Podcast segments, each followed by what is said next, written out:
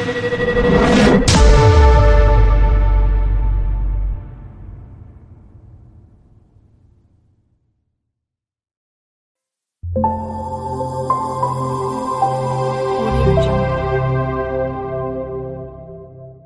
us up on Facebook and Twitter. Download episodes of previous shows.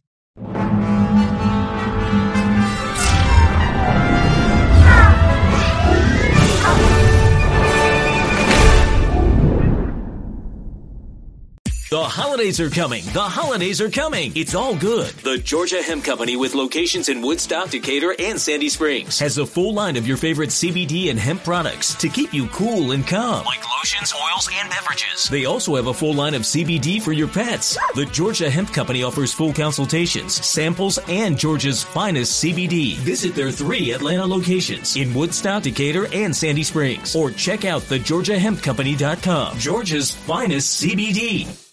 In this episode of the Courage Inspire podcast, I'm joined by singer, songwriter, music teacher, and the frontman of the folk band Water Tower, Kenny Feinstein. This is a great episode, man, because Kenny and I got connected through B Squared Management, another one of their clients. And we start the episode talking about how Kenny was originally from Northern California but spent his early years overseas due to his dad being a global music executive. And we talk about his earliest memories of music being him calling into his brother's room and finding a cassette tape of Paula Abdul and putting it on and loving her music. We talk about how having the opportunity to visit places around the world really makes a difference. You know, I share about how I've been able to have traveled to 6 different countries and how that's just been able to really help shape the way I view opportunities when it comes globally. You know, Kenny talks about how he's been fortunate to have booked 7 UK tours, but remembers the first one in 2009, how that really got his fans not only excited about it here in the States but also overseas.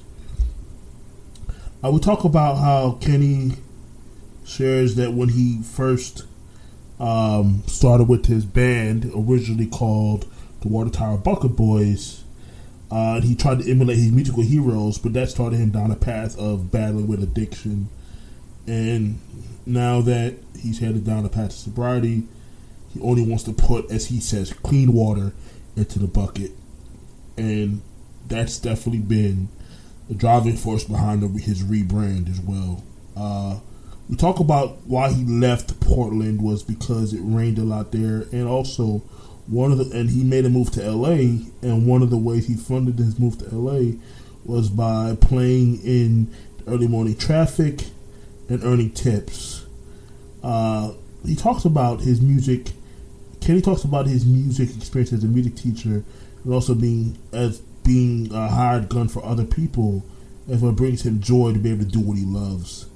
He shares about his experiences being a producer on several great artists like Tim Armstrong, Coffee Anderson, Mondo Cosmo, as well as having the opportunity to work with some great brands like Disney, Sesame Street, and the School of Rock.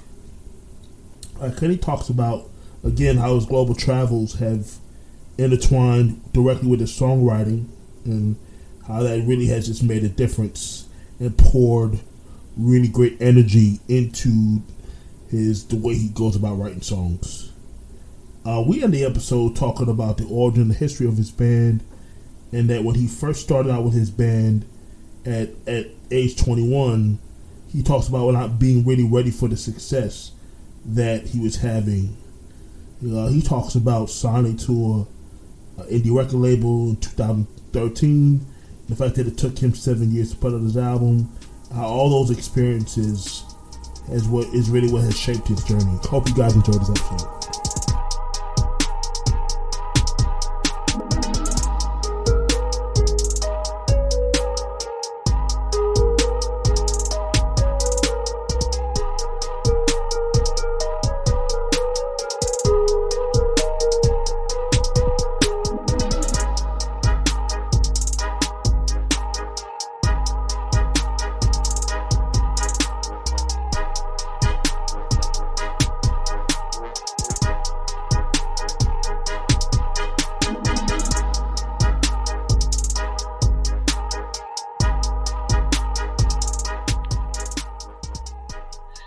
Hey guys, welcome to another episode of the Encourage Inspire podcast. It's episode 33, and I have got the frontman of a cool group called Water Tower, Kenny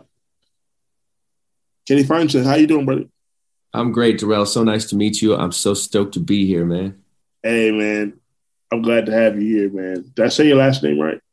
Yes, sir. That's right. Kenny Feinstein. You got it. Okay, great, man. So, yeah, man, I was, you, like I said, you are another one of the B squared artists, the clients that reached out to me, you know, so it's cool to because I love the block of you guys, because you guys are normally artists that I would not come across my radar as far as. So it's pretty cool to be able to get a chance to chop it up with people that I wouldn't normally chop it up with. So it's really cool. It's really cool. It's super cool, and I love B Squared. They're a great team, and this is going to be fun for sure. Awesome, man. So, so you're the founder of all things Water Tower. Even though you have a bunch of people, but you're the main guy. You're the main driving force behind it. Yes, sir. Yeah, we started in 2005 in high school, actually, as the Water Tower Bucket Boys. You know, we've since kicked the bucket, but that's our rebrand. Yeah. We'll talk about that a bit later for sure, man. So you're from Portland, right? Live in L.A. right now? Yeah, you know, we started in Portland, live in L.A. right now, from NorCal originally. Right. And then you spent a lot of time overseas.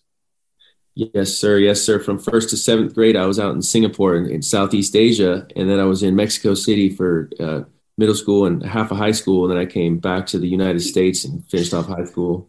Cool. Yeah. So, definitely. That's awesome. So what is your first introduction to music? You know, really, you know, so like, what would you say were your earliest memories of music? Wow, you know, that's a great question. My very earliest memory, I have two basically that stick out that have to do with cassette tapes. I'm very attached to listening to cassette tapes, and I actually have a tape player in each room of my house. There's one right behind me there. But my first memory is crawling into my brother's room and looking in his trash can and seeing a Paula Abdul tape in the bottom of the trash. And I was four, so I put it on my tape player, and I couldn't get enough of it. He still makes fun of me for it. He's like, there's a reason I threw it away, but I love Paula Abdul. I love her first record and Straight Up and all that stuff. So that got me into it all. Awesome, man. Awesome. Cool, man. Like you said, you know, you spent some time first to seventh grade, you know, overseas. So talk to me about how those experiences, it's funny, because I actually have this question twice from there, but we can still talk about it. But, like, you know, obviously your dad was a global business executive, right? So that's kind of what kind of prompted you to spend some time overseas. I've been fortunate. I've been to 6 countries. So it was pretty cool to see other parts of the world. I often tell people that, especially if you've never had a chance to travel, if you have a chance to see other parts of the world, I highly, highly suggest it, for sure. Yeah, where were some of your favorite places to travel? Yeah, I've been to Mumbai, India, which is my favorite place I've seen. I've been to Valencia, Spain. Wow. I've been to Luxembourg, Cannes, France. Are you familiar with a conference called Midem? Have you ever heard of Midem? It's called Midem, M-I-D-E-M. It's the largest music business. It's a B2B conference, and it's in Cannes, France. So about 8 hours, south of Paris, I think. Okay. And Cannes is like a really small town, but that's where they have the Cannes Film Festival and all that type of stuff like that. But so right like 2 weeks after the Cannes Film Festival, they have this thing called Midem, and it's in Cannes, and it's where all the global music industry comes together. So usually there's 75 countries that are represented every year. And I've had a chance to go there 3 separate times, 2016, 2017, 2018. I didn't go in 2019, and obviously the last couple of years. Last year was a digital version, and this year they're going to do another digital version. But It was really cool experience because that's where I built a lot of my international relationships throughout the music industry. So going to that conference and so I've been to France 3 times. That's pretty cool. Wow, I want to go to that conference. Yeah. Well, definitely, I'll send you a link for sure when we'll get off of here. But it's definitely if you're really somebody that's really into kind of building out your business, and really care about being global. It's a great conference because people. If you go all the way to Cannes, France, you're usually pretty serious about your career, and people that go there, I tell people all the time, there's opportunities for people all over the world. The problem is people just don't know you exist yet. So sometimes you have to go to these other places so people can find out that you exist and create out and give you these opportunities, these platforms for you to be able to expand what you're doing on a global reach, because I tell artists all the time or creatives all the time that, you may not be big in America, but the world is huge. And so you get a chance to be seen in other parts of the world who may not speak the language, but they still love what you do. It's a win-win situation for you, I think. It's so true. And, it reminds me of we did our first UK tour. We ended up doing 6 or 7 of them, but our first one I booked on MySpace back in 2009. And it was the best thing that we ever did for our career that jump-started it and helped to reinvigorate our fans back home in the US, but also got this, more worldwide fan base. Yeah, man, it's definitely, I have many friends in the UK, have not been over there yet, but yeah, man, when you can go to other parts of the world and see that, wow, I might not be big in America, but they love me what I do over here. It definitely keeps you encouraged to keep going, and I think that's a major tool to help, a major opportunity to help artists stay encouraged, when things get hard and things get difficult, because it will happen, along the way. If you're in this long enough, you will get frustrated. Inspired. Yeah. For sure. It's just what it is, man. You're in this game long enough. Sometimes you will have those, unfortunately, those seeds of doubt creep in, but that's when you gotta stay encouraged and often keep going. And that's why I try to tell the artists that I work with and that I consult with is that, look, it's not a matter of if, it's when, you feel this way, because it happens to everybody. It happens to everybody. It happens to everybody. It's so true. And I always think of, like Tupac said, through every dark night, there's a bright day ahead of it. Absolutely. It's going to be right. And I think a lot of times we see the end result of everything. We don't really see what goes into all of that. And so other times we start to, I preach this all the time, stop comparing yourself to other people, because that's where you start to drive yourself crazy, because it's a natural human instinct to want to be the best at something and have the quick success at something. And when it doesn't happen, you feel like, man, like, am I doing something wrong? Or I'm going to fire it's my manager's fault. Or I'm going to, they look for somebody else to blame. You know, sometimes it just take time, that's the hardest part of this whole thing is I call it hurry up and wait. Right? Yeah. That's one of my favorite terms in this business, because you can have all your ducks in a row and you still got to wait. And then I also always share with people that too, you have to get a little lucky too. And it doesn't mean, not in a bad way, but I call it serendipity. Like you have to get a little bit, things have to kind of fall your way sometimes, and you have to be ready to take advantage of opportunity. There's some things you can't just, you need to work hard, you need to do the best you can, but there's something you just can't plan for. You just have to, you just have to be ready to say yes and let the universe work it out. Yeah. Hey, I really like what you said, is that you got to be ready for the opportunity, because I believe that luck is the combination of preparation and timing, just like you said. Exactly. And everybody's journey is different. Everybody, from reading your bio, man, you've had a heck of a journey with your band, and you've been doing it. The journey is different for everyone. There's no straight line to success, and I think if there was a straight line, we'd all follow it. you know. We could just stick to the line. Yeah, you know, and it just doesn't, you know, because everything about art is subjective, right? The only thing that's the only thing that's subjective and or objective when it comes to music is the technical side. Recording, mixing, mastering, that type of deal. Because there's a standard for that. You can judge it based off of a standard. Once you put the art into the marketplace, now it's all subjective now. It's what somebody else likes. Doesn't mean it's bad. It just means that it's what somebody likes or doesn't like. You know, if you're judging something based off somebody else's opinion, that's what I call people who try to chase the industry. You know, they're chasing the industry, and what you're doing is you're chasing somebody else's perception of what they think it's good. You know, and I always tell people that if the goal in today's music industry should be find your tribe and serve them. And I try to appeal to the masses because you probably won't, you know.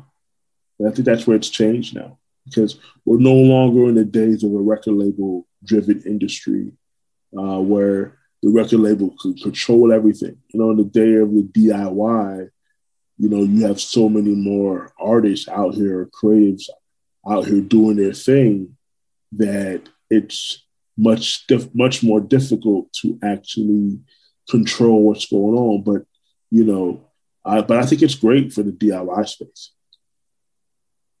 Yeah, I mean, you touched on so much there. Just like, especially we're in a different climate now, where the record labels are trying to figure out how to get fans now, and that's all we've ever needed, you know. And they have money to throw at it, but as an indie artist, as a DIY, you know, the power is ours now with social media, being able to connect across the world, and just like you said, to find your tribe and serve them, man. That's so yeah. Heavy.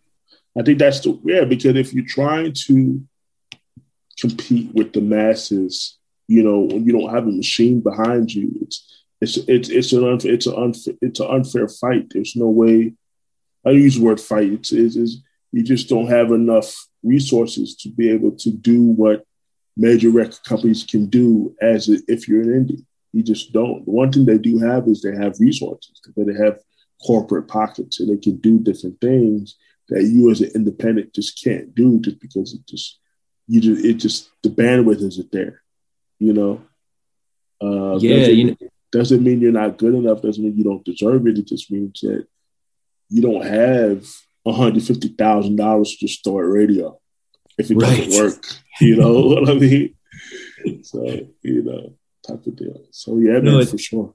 It's so true, man. It's kind of talking about the journey not being a straight line. You know, like for me, I went through addiction, and that was kind of me chasing the industry. My version of it. I get what you're saying about chasing the industry. I had a vision of what my heroes did, you know, and I thought in order to be able to do this thing, I had to kind of do what they did. And I ended up chasing my addiction deep down. And that's how I kind of was able to come back. And like we were talking about the rebrand, you know, we kicked the bucket and we're Water Tower now. We only put clean water in the tower at this point.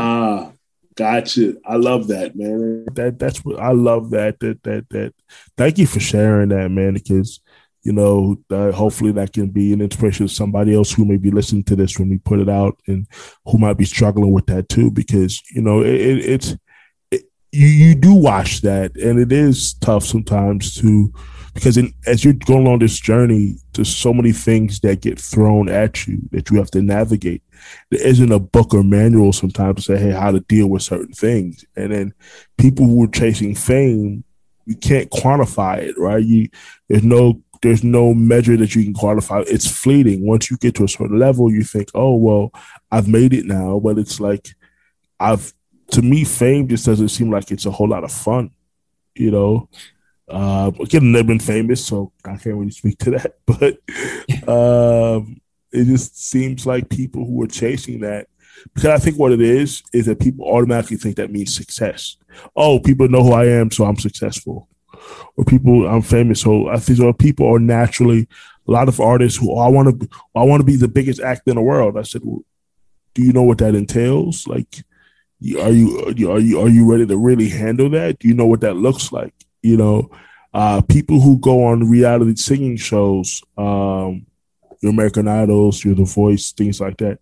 I'm not prepared to capitalize off of all of eyeballs seeing you, right? Shout out to my colleague and friend, Brianna Rella. She actually has a reality signature academy where she teaches artists, because she was on season 4. I don't think she made it to the big show, but she made it to Hollywood on season 4 of American Idol. And she says that she put together this camp to actually show people how to take advantage of being on that show, because most people get on that show with all these people and they don't have a website. They don't have anything to capitalize off of that. Like, all these people see you every week, and then, okay, now let's say you get off the show, now you're right back at square one again, because you didn't really know how to prepare to even take advantage of an opportunity like that. But people are just going on these big platforms. They think, oh, if I go on this big platform, people will see me, my career will take off. And I'm like, it could happen that way, but, it might not. And most likely, a lot of times not. One thing that I learned from one of my heroes, country singer Coffee Anderson, he taught me, you have to be ready for success. He's like, yeah. You have to be ready for it. When it comes, you need to be ready right then. So you need to be prepared right now. Yeah, I agree. And most people, it's when you say that, because most people aren't ready for success. They're not ready for, I think this goes across any industry, right? Because people want the success, what success gives you. But they don't want to do the work to get there. And achieving success is really hard. You know what I mean? Even what I do as a consultant when I'm coaching clients, I work with majority independent artists who are at the ground level, who aren't as advanced as you are. They're even less advanced than you, and who really need my direction and guidance. And unfortunately with that is most of them at that level don't have a lot of money. So, right? So trying to say, hey, this is what my fee costs, and then them paying that, and then in the meantime still having to pay for other things. So they don't understand, yeah, that's just my fee, but that doesn't mean that everything else is free because you pay this. You know what I mean? So I think they realized real quickly that pursuing this career is a very, very expensive career. It is an expensive. I'm glad you brought that up, man, because I don't actually have a lot of money myself. I'm at my parents' right now. But I have a little place in LA, it's an apartment that I rent. But I want to tell you a little bit about, when I left Portland 7 years ago, I left for two reasons. Number one, because I was trying to get away from my addiction and my playground where I used to use and be a crazy person. Number two is it rained half the year there, and so I couldn't perform out in the streets. So I came to LA because of the sunshine and for recovery to get better. Okay. My problems came with me to LA, but the thing was that was beautiful, the way I've been able to help fund my career and what I do still to this day is I get up early in the morning with my homies, with the band. Sometimes there's five of us, sometimes there's one of us, and it's a rotating cast of all kinds of people. Okay. And we stand there for the people in traffic going to work from 6 a.m. till 10 and just practice honing our craft, but also getting tips so that's how we can fund ourselves in the industry. Just make our success on the road there and meet people B2B like that. That's awesome. Look, that's cool, man. And hey, whatever works, man, whatever works to help you get through I love to hear that, because everybody's story is different. Everybody's story is different, and what works for one person may or may not work for the other person. And that's okay. It's just about finding what works for you and believing in that and not giving up when things get hard and difficult, because that's inevitable. It will happen. It happens to everybody. You are going to, if you're in this long enough, if you haven't faced any adversity, you haven't been in long enough. You know what I mean? True. Everything's always been pretty simple, for you or easy for you. You had to, just give it time. When you're doing something positive, especially in this space, you'll always kind of deal with some kind of adversity along the way. So if you didn't expect to have to deal with it, happens. It happens all the time. And remember that the setback is the setup. Exactly, man. I love that, man. I'm glad you're doing better now and you get where you got to be. That's awesome. So, yeah, man. So you have a BA in jazz performance, right? Yes, sir. From the University of Oregon. Yeah, I was lucky enough to study a little jazz, man. I make my living in hillbilly music, but I love jazz. Gotcha. Yeah, for sure, man. And then you've obviously spent time you know, gigging, and then you as a studio musician, as well as Welcome back to the quickest podcast ever, brought to you by Kohl's. Today's topic, the holidays. It's that time again. Yep. So I went to Kohl's and got 30% off holiday decor and St. Nicholas square finds for the table. Perfect for the fam. And started on my gift list with toys my kids will love. Okay, you're convincing me. Oh, and did I mention the extra 20% off and the $10 off when you spend $50? Kohl's, here I come. Select styles. Offer ends October 31st. Some exclusions apply. See store or kohls.com for details. You know, being a hired gun player for other people and teaching a lot. So, you know, talk to me about that, like how those experiences have kind of shaped your journey a little bit, you know? Wow, man, you really did your homework. I appreciate that.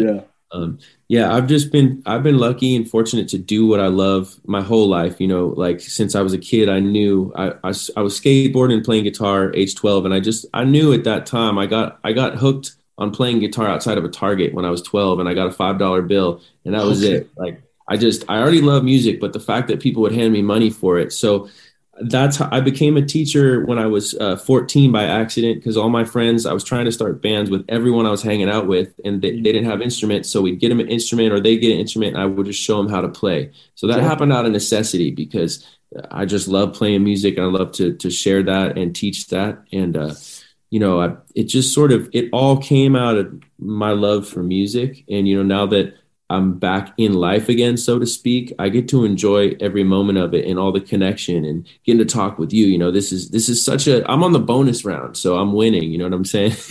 Hey, man, you know, I totally agree. You know, I try to take the great opportunities that come along the way.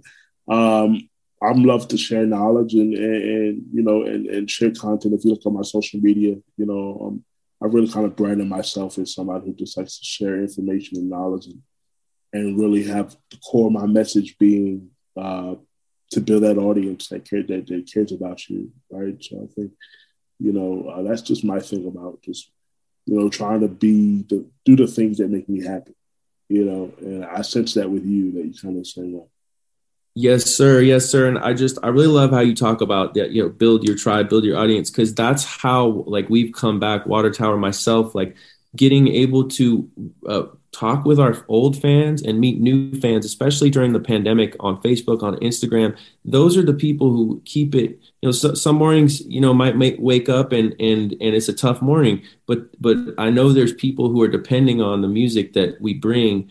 And it's not about me. It's about us. We're all the same person, in my opinion, and we're all part of the same thing. And so it's not about me. It's about us. Absolutely. I love that. Cool.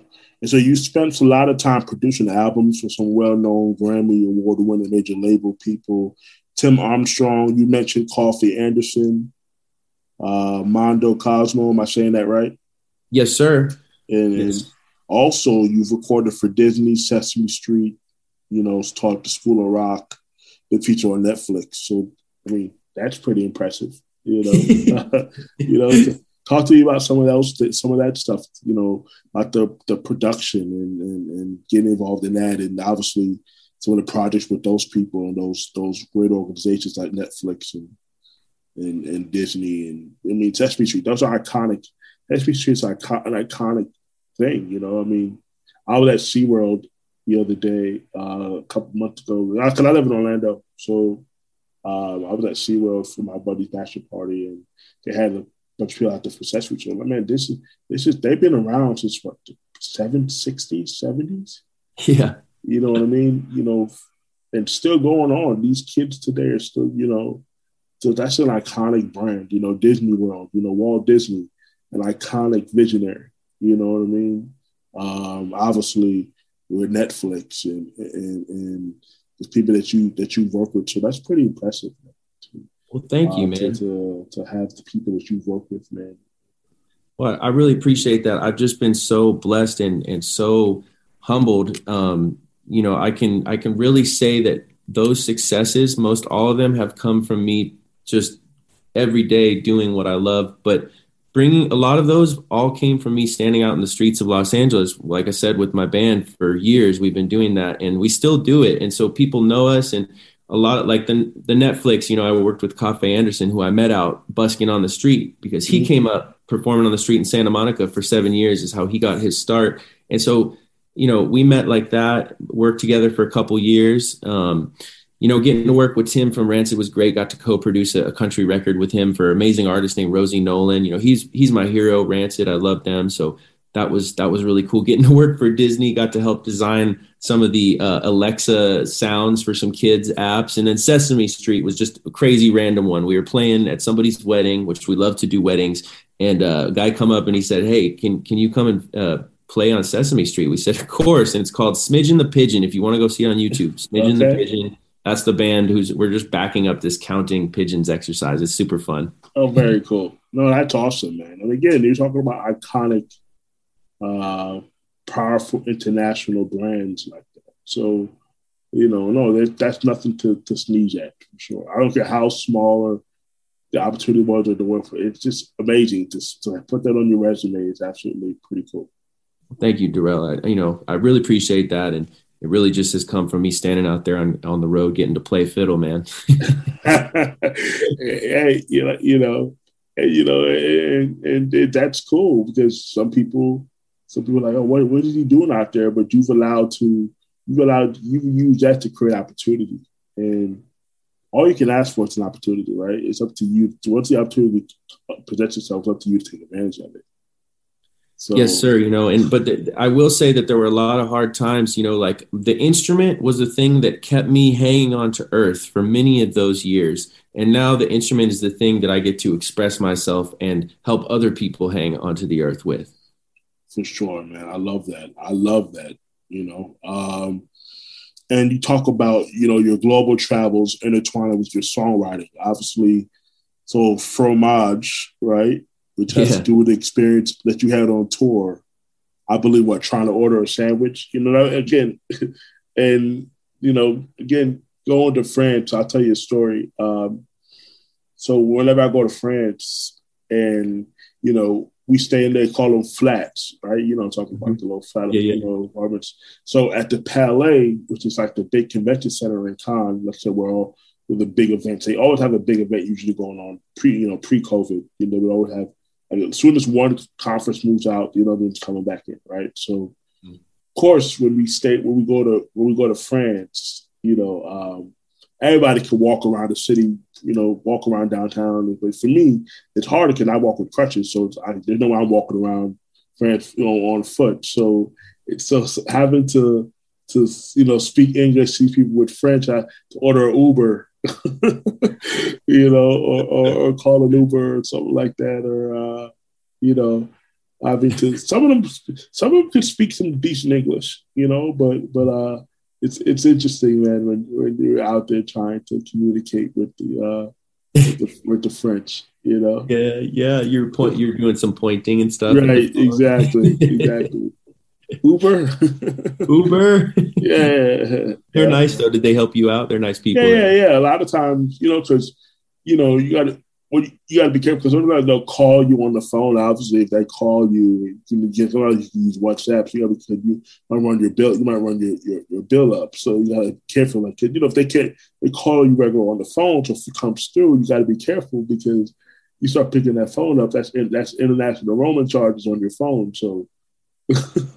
You know, you gotta be careful with that, because that'll run your bill up, you know, pretty quick. Real quick. But, yeah, that's funny. Yeah, no, I'm actually learning to sing a French song, a Cajun French song right now. But it's true that when we toured in Paris, the only thing I learned to say was "Je voudrais un croûte de fromage," which is "I like a cheese sandwich, please." And I said that a lot when we were there.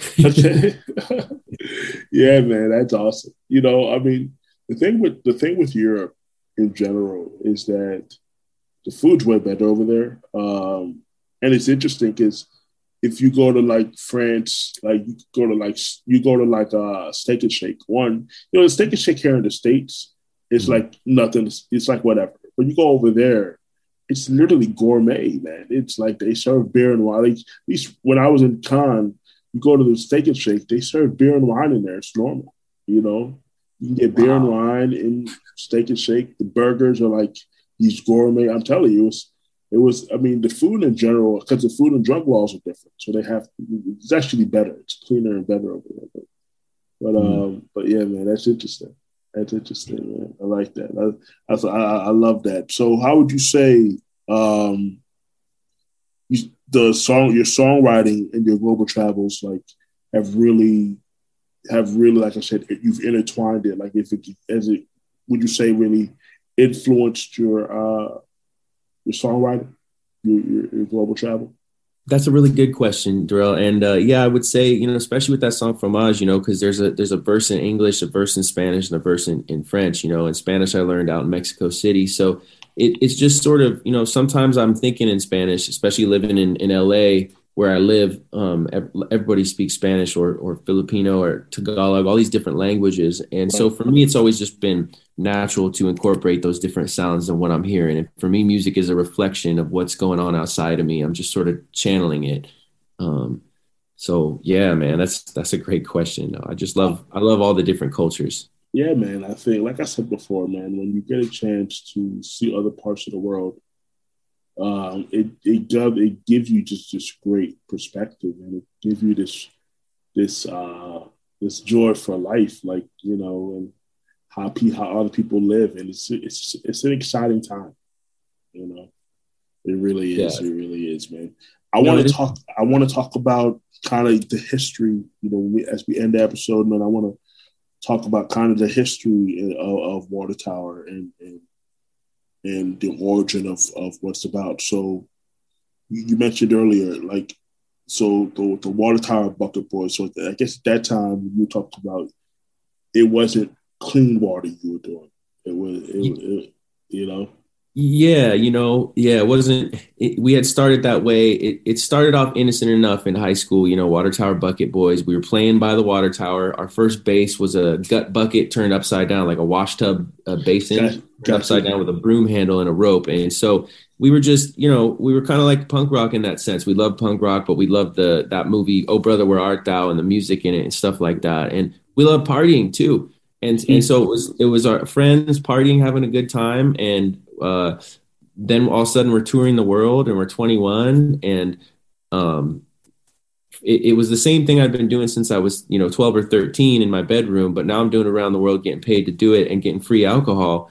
And right. So that I wasn't ready for that type of success. I was still just partying with my friends, and then sort of habit took over. Mm. Right. And you know, addiction's real, man, and those type of things, you know, can happen. And like you said, that's a big thing. We talked about it earlier about being ready for success, being ready for what it is you want, right? And most people aren't, and that's a reality that most of us don't want to hear. That we think we are oftentimes, like, you know, like we really aren't. Once we do have that, you know, you think I say this all the time.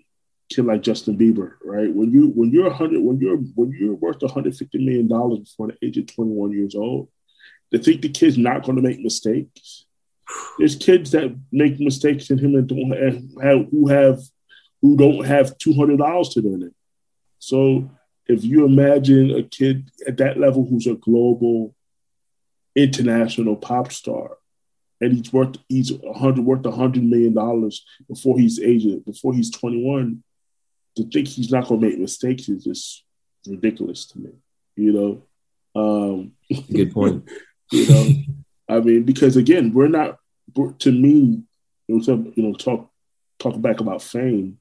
As human beings, to me, I don't think we're really designed to deal with that. You know, again, to deal with comes along with being that. You know, of course, we're not celebrities. We don't know what it's like to be a celebrity.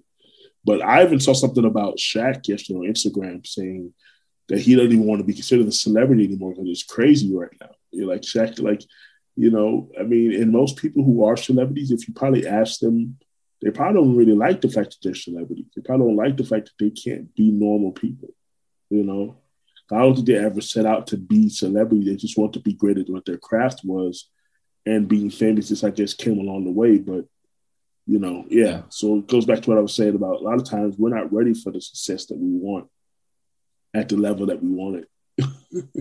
It's so true, man. It's so wise, you know, and that brings me, up to a little more current of like, we played a show 2 nights ago and I could barely help from crying because I was so grateful to be successful, just playing with my friends, for my friends, and being able to, you know, afford to pay the band and yeah. sing, play music. Like that's success yeah. for me. It's just doing yeah. what I love to do. So absolutely.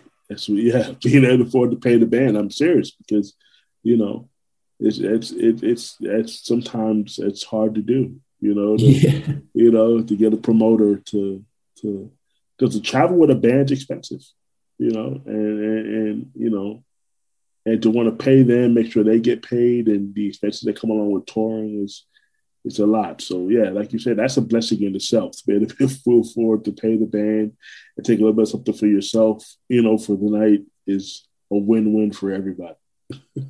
Yeah, bringing us together for some group catharsis, man. Singing and laughing, that's what it's all about. Exactly. Decorating time, you know, I think artists like to decorate space, and I think as musicians we like to decorate time. Exactly.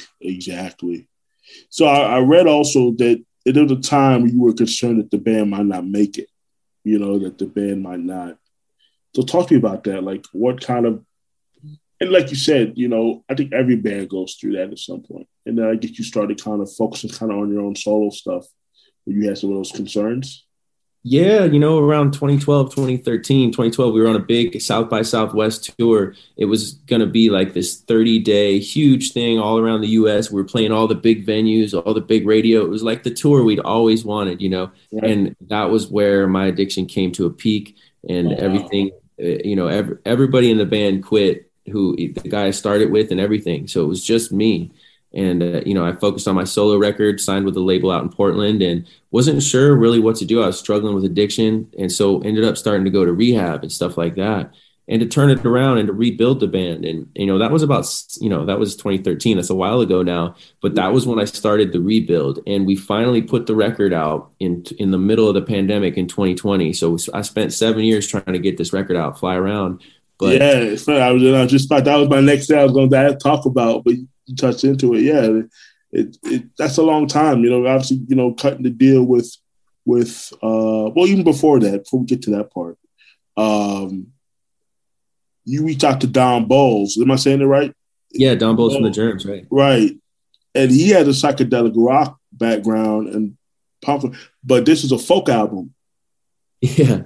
Yeah, so it was like, that was interesting to like, get him to come and produce something that he probably wasn't normally asked to do. Exactly. You know, Don Bolles, a punk rock legend, drummer from The Germs and a psychedelic. That's what he does now in glam and stuff. So, but he was such a consummate musician. I loved his drumming so much and I just loved his energy. And the thing about our music is we're based in tradition of American music, but punk rock is the energy and our ethos that we believe in. So to bring him in, it was the way to tie the whole thing together. You know, and he really made it happen because I was in rehab a couple of times and on the phone with him, and he was doing the record while I was in rehab. So, you know, it was a team effort, really. Very cool, man. Very, very cool. And like you were saying, you know, so you started doing the record in 2014 and finished it in 2019. And then is that so? You cut a deal with Dutch Records, am I correct? Yeah, Dutch Records out of Portland, great record company, and right. They helped. So are you still with them now? Are you still with them now? Yeah, we're still with them, and you know, they're really great Portland record label, and just independent. You know, I love that. So talk to me about that experience. Talk to me about the experience of being signed to an indie. Now are they fully indie? Are they distributed by? Or do you guys, are they doing everything for their whole independent distribution? Like how's it's actually distributed through Orchard, actually. So it's like independent, but through Orchard. And so, yeah, so it's basically, you know, fully independent, but they I guess anyone can now kind of, depending on who they know, can connect to Orchard, right? Maybe through Baby or something, but yeah.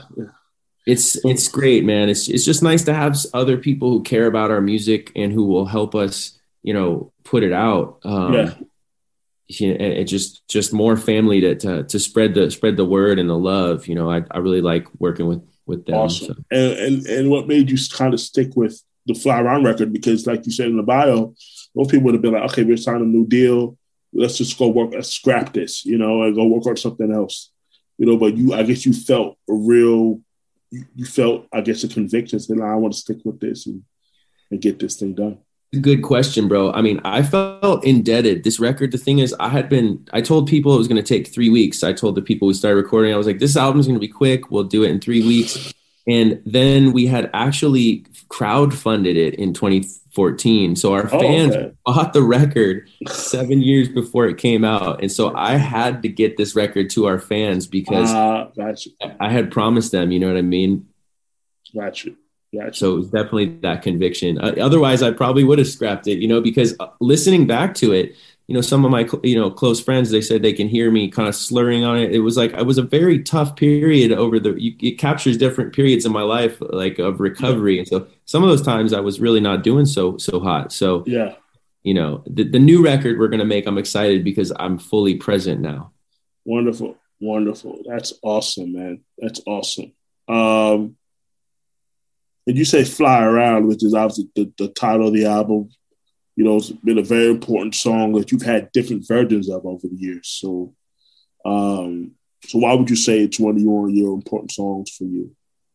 That's a really good question. You know, Fly Around, it's based in tradition. So it's got this old archaic melody that probably hopped upon from Ireland back in the day and mixed with our culture in, you know, North Carolina, and came over with the slave traditions from Africa with the banjo. And out of it was born this square dance type of tune called Fly Around that people used to dance to. And it's a wholeheartedly American thing, is the bringing these cultures together as one. Right. And so that's what tied me to the music initially. And then I really lived the experience of these lyrics, which I used to think were so simple. And after I experienced a lot of tough times in life, I realized how simple lyrics really are the most telling for what I was going through. And I could really relate to them a lot more after experiencing them. That's awesome, man. That's awesome. Cool, man. Thank you, man. Thank you. And there are other versions. There's a Fly Abound with a B. It's later in the album. And it's like a slowed down version of the song. And like, it's just like it's more like psychedelic and indie, you know? Very cool. Very cool. And so you're saying, you know, it's been a long time, and we're going to end it here. With, you know, it's been a long time for your fans. And what are you hoping that, obviously now the album's out, but now for how long, about a year or so? Yeah, about a year now. Yeah, so how do you feel like the it's been received? How do you feel like now that you've got it done and put it out?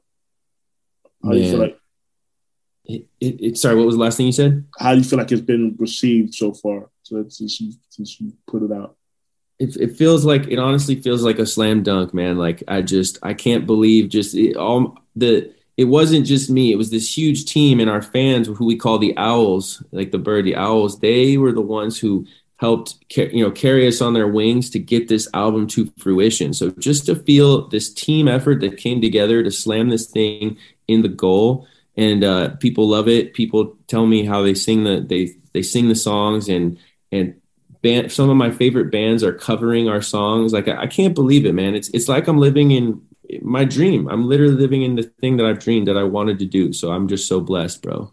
Oh, man, that's so great to hear, man. It's great. I mean, that's why I love this podcast, where I'm able to, you know, help a lot of people to share their stories and things that encourage and inspire them. You know, obviously, me being born with a disability and trying to, you know, make my way in the music business, and, you know, and it's tough because there's not really even a blueprint for me as far as like people that look like me and have some of the same experiences that I have. You know, yeah. trying to make a way as an executive or whatever you want to call it, somebody behind the scenes trying to do what I do. So, you know, I'm all about being an inspiration and encouraging people. So I totally feel you on that, man, that when you get to live, do what you love to do. And it's not even about the money. Money's cool. It's important. We need it. But, you know, it can't be the driving force for whatever it is you do. Your purpose got to be bigger than money, I always say. Yes, sir. Cool, man. Man, so where can people find you at, man? Where can they find you? How can they connect to you? Well, thank you for those inspiring words, Darrell. They can find us at watertowerband.com, and all of our socials are at watertowerband, TikTok, Twitter, Instagram, Twitch, all that stuff. Awesome, man. Well, look, guys, there you have it. It's been another great episode of the Encourage Inspire podcast. And this is your host, Darrell Peard. Until next time, I'm out of here. Peace. Peace.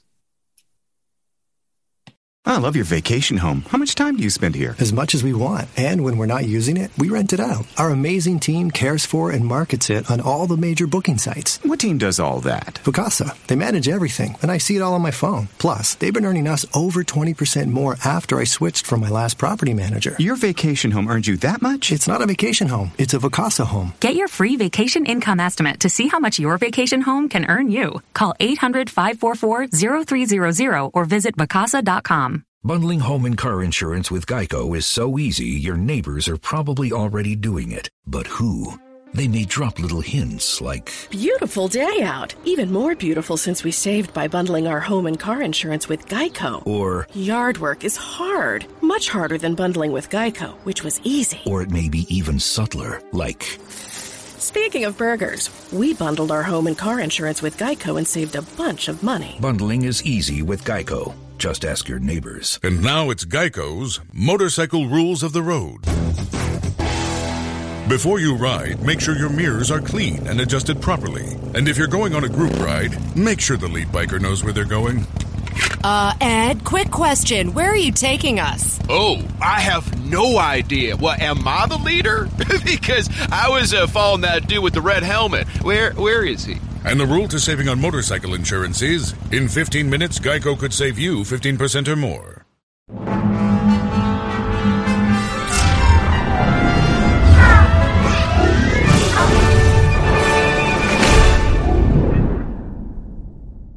If you enjoyed today's show, please head over to iTunes, give us a rating, and leave a review.